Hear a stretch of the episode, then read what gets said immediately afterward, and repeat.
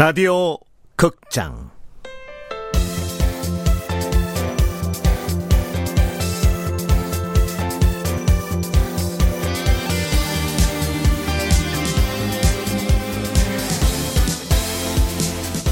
프로젝트 S.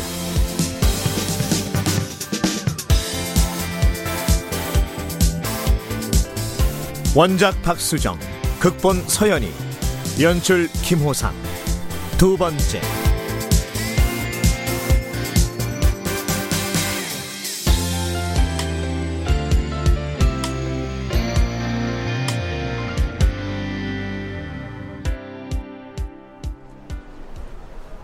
다시 말해줄까? 지금은 별로 누굴 사귈 생각이 없다고. 네? 그럼 지금 날 갖고 논 거야? 개뿔? 개풀 뜯어먹는 소리 여자 앞에서 함부로 질렀다가 3년간 독수공방으로 지낸다는 전설을 서준영은 모르는 게 분명하다. 자고로 분노는 항상 한 박자 늦게 찾아왔다. 승아도 바로 질렸어야 하는데 한 박자 쉬면서 두 주먹 불끈 쥐고 이를 악물었다. 이럴 거면 대체 왜 소문나게 내버려 두시는데요? 어? 재밌잖아. 뭐? 재밌냐? 게다가 헛소문이란 게 꽤 편리하더라고. 여자들이 귀찮게 달라붙는 것도 뜸해지고. 서준영 선배 친절한 사람 아니었나? 그래서 나도 좋아했는데 순 헛발질이구만. 뭐 때가 되면 저절로 가라앉을 테니까 너무 걱정하지 마. 난 졸업하면 그만이고. 선배야 그렇겠죠. 하지만 저는 그러니까 어... 내가 사과하잖아. 미안. 그럼 뒷일은 잘 부탁해. 쿨하게 돌아서는 준영을 보면서 승아는 그 자리에 얼어붙었다. 그리고 그것이 승아가 준영을 마지막으로 본 날이 되었다는 전설이 지금까지도 한국대학교 연애 흑역사가 되어 찬란히 이어져 오고 있다는 사실.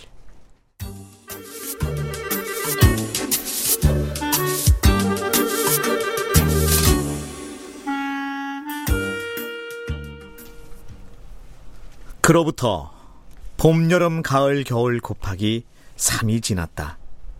조승아는 대학 졸업 후 평범한 젊은이들답게 이력서 수백 통, 수십 번의 면접 끝에 중소기업이지만 제법 탄탄한 로얄 화장품 영업부에 입사했고 입사 3년 만에 대리를 달게 된다.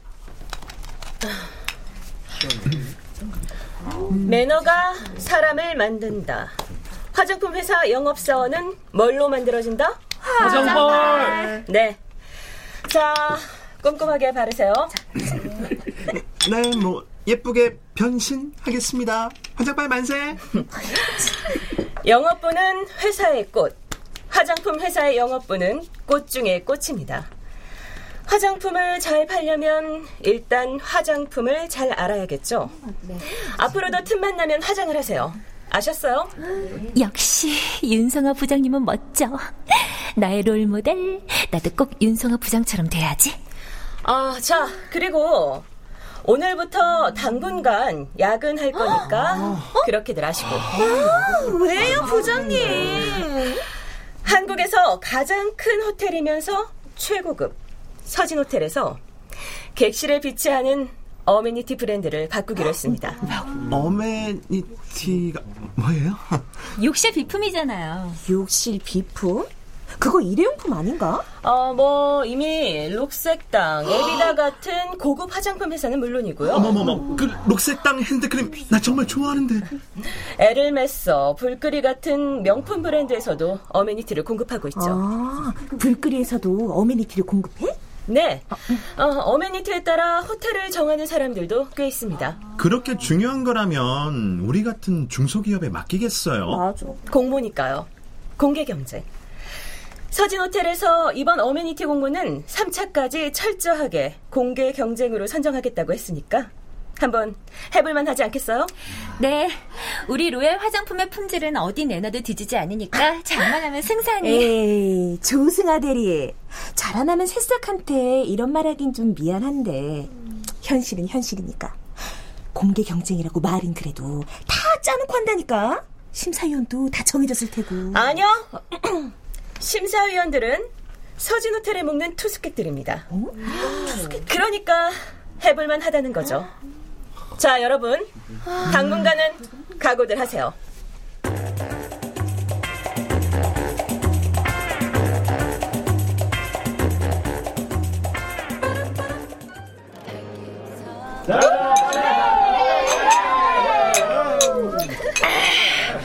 야, 난 조승아 너 어디 가서 객사한 줄 알았다, 야. 호텔에 들어가는 비품 때문에 계속 바빴다고 했잖아. 그렇다고 친구 생일도 잊어버리냐? 어? 이 의리 없는 년아. 내 생일도 잊어버릴 판이다. 매일 야근에다 주말에도 출근했다니까.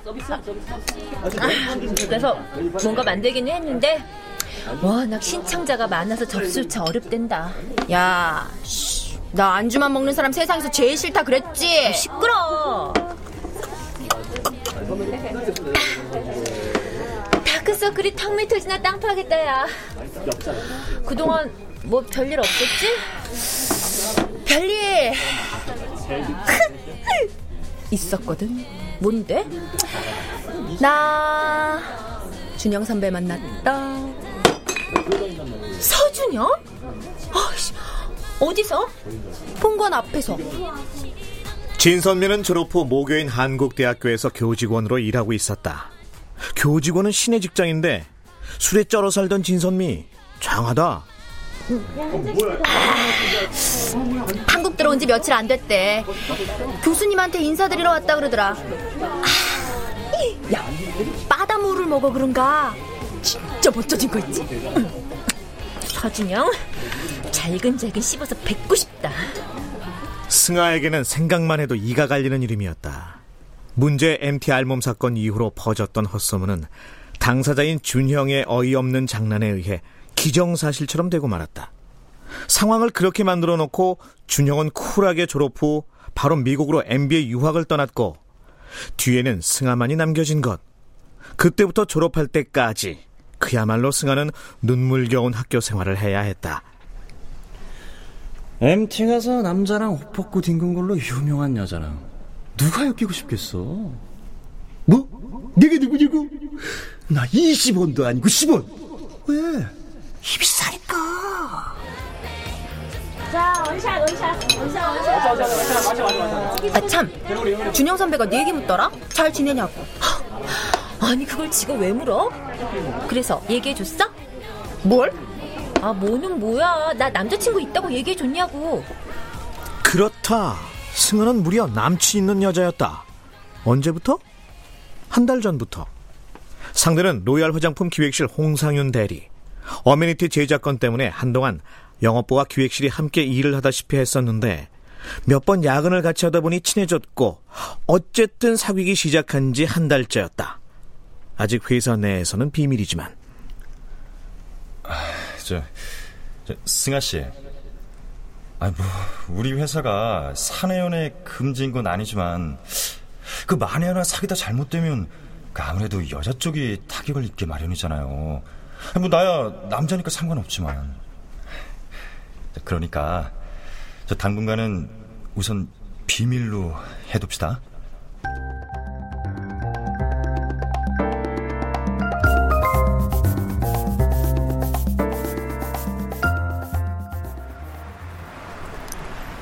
모든 직장인들을 월요병 환자로 만들어버리는 월요일 아침 로얄 화장품 영업부 직원들이 오전부터 회의실에 모였다.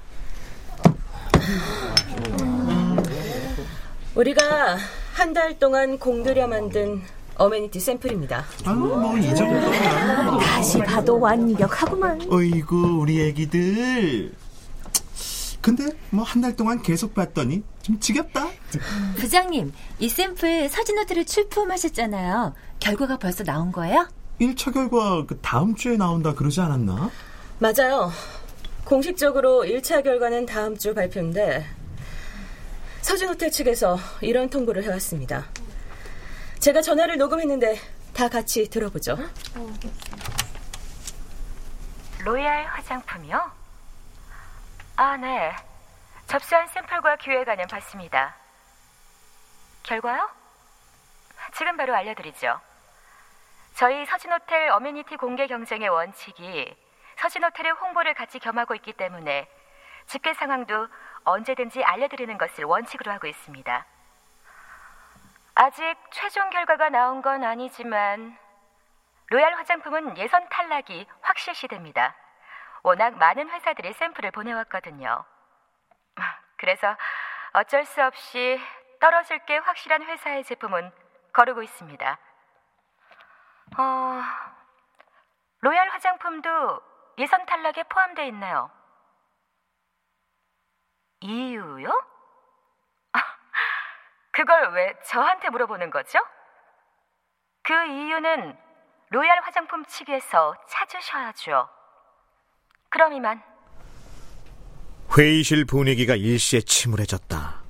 물론 승아도 마찬가지였다. 어메니티 세트 기획을 위해 한 달 넘게 휴일도 반납하고 매달렸는데 1차 심사도 못 받고 탈락할 위기에 처한 것이다.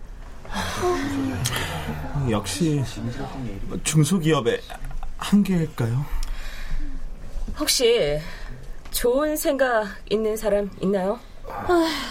서진 호텔 윗선에 아는 사람 있으면 좋을 텐데. 서진 호텔? 가만. 그래, 서준영. 아, 저 제가 아는 사람이 있긴 한데요. 아, 아는 사람? 누구? 서준영이라고 서진 호텔 회장 아들이라고. 승아 씨, 지금 뭐라고 했어? 서진 호텔 후계자랑 아는 사이라고? 아, 그, 그 그게 저 후계자인지는 잘 모르겠고요. 아들인 건 맞아요. 그 사람이랑은 어떻게 아는 사이인데? 대학교 때 같은 과 선배였어요. 그 얘기를 왜 지금 하는 거야? 아, 그게 안다고 하기도 좀 뭐하고 아, 그럴 만한 이유가 좀 있어서 그 선배 유학 갔다 돌아온 지도 얼마 안 됐고요. 됐어. 조승아 씨, 뭐해요? 지금 우리가 잡을 수 있는 유일한 끈이야. 빨리 가서 그 끈 잡아야죠. 아, 근데 그게 좀 승아는 갑자기 양쪽 어깨를 누가 콘크리트 비석으로 짓누르는 것처럼 무거워져 오는 것을 느꼈다.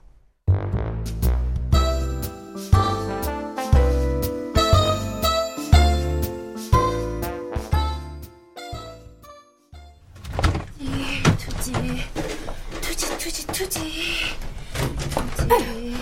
아이고, 아유, 6.25때 난리는 난리도 아니구만. 아이고, 참. 야, 뭐해? 뭘 찾는데 온 방을 다 뒤집어 엎냐? 응? 나 옛날에 쓰던 투지 휴대폰 아이고, 그 골동품은 갑자기 왜? 거기 누구 전화번호가 있거든. 아 이상하다. 아, 분명히 서랍 속에 넣어 뒀던 것 같은데. 거기 없어. 어? 엄마, 내 휴대폰 어디 있는지 아는 거야? 알지, 그럼. 자, 이 걸레로 대청마를 좀 싹 닦아놔. 그럼 이 엄마가 찾아다 줄게. 엄마! 내 친엄마 맞아? 어떻게 매번 딸을 상대로 딜을 해? 오늘 오는 손님들 일본 손님들이야. 일본 분들 깔끔한 거 알지? 어, 그, 아 맞다 맞다. 그리고 오늘 저녁에는 빈방 없으니까 선민에 가서 자고 와. 어. 엄마! 진짜 엄마 친엄마 맞아? 이년아, 친엄마니까 혼자라도 너 하나 끼고 키운 거야. 아 자말 말고 깨끗하게 닦어. 아이. 대청마루를 파리가 낙상하도록 닦은 후에야 승아는 겨우 휴대폰을 받을 수 있었다. 승아는 심호흡을 한 후 통화 버튼을 꾹 눌렀다. 준영 선배가 여보세요 그러면 혹시 서준영 씨 휴대폰인가요? 안녕하세요 선배 저 조승아라고 하는데 혹시 기억하세요? 이렇게 말해야지 아 왜 안 받아 그러나 언제나 실제는 생각과 다르다. 상대가 전화를 받으면서 한 첫마디는 승아구나.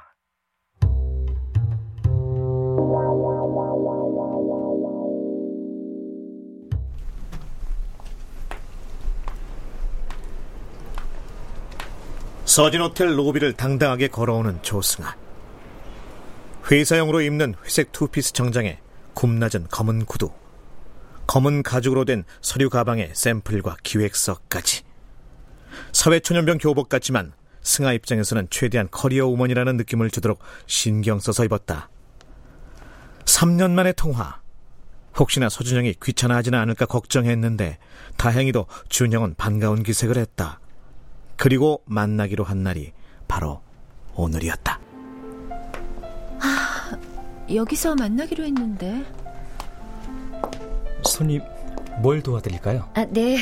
저 서준영 씨라고. 아, 저 서준영 실장님이요? 네. 저기서 기다리고 계십니다. 저 따라오세요. 네.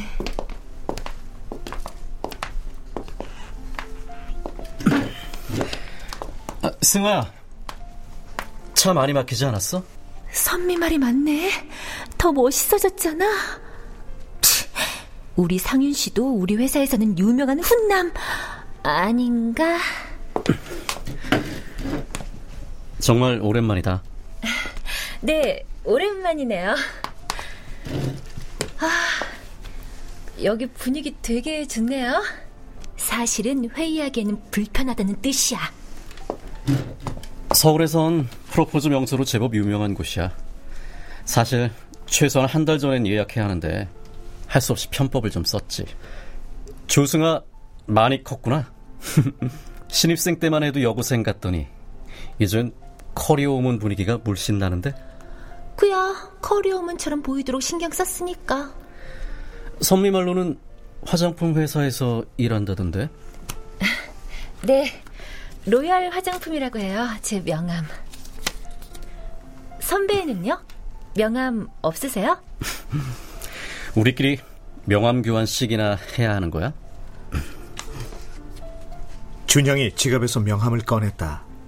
떨리는 손으로 명함을 받아들고 슬쩍 직함을 보는 순간 승아는 제 눈을 의심했다. 서진호텔 경영지원 실장 서준영? 신봤다! 서진호텔 서열 1위는 대표이사, 2위는 총지배인, 3위가 경영지원실 실장이라고 했는데 그럼 준영 선배가 사, 사, 3위? 헐. 왜? 명함 보니까 갑자기 내가 막 멋있어 보여? 네? 아, 아, 니 그, 그게 아니라 그때 참 웃겼는데 MT 사건 말이야 어, 그것 때문에 헛소문 퍼진 거 아, 네 넌 웃기냐?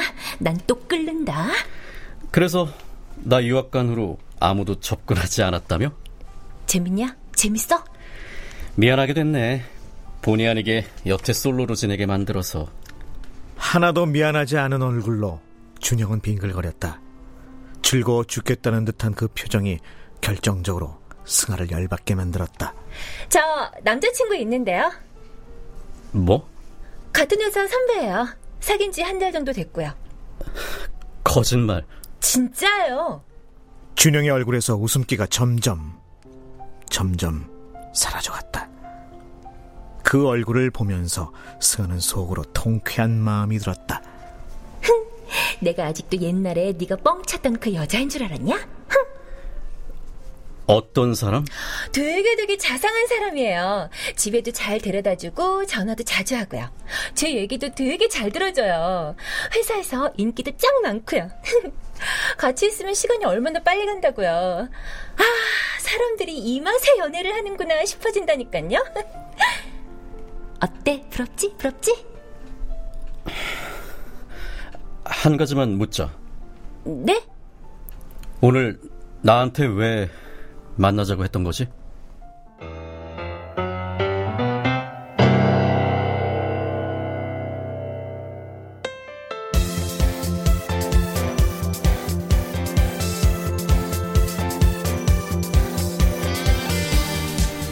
라디오 극장 프로젝트 S 박수정 원작 서연이 극본 김호상 연출로 두 번째 시간이었습니다.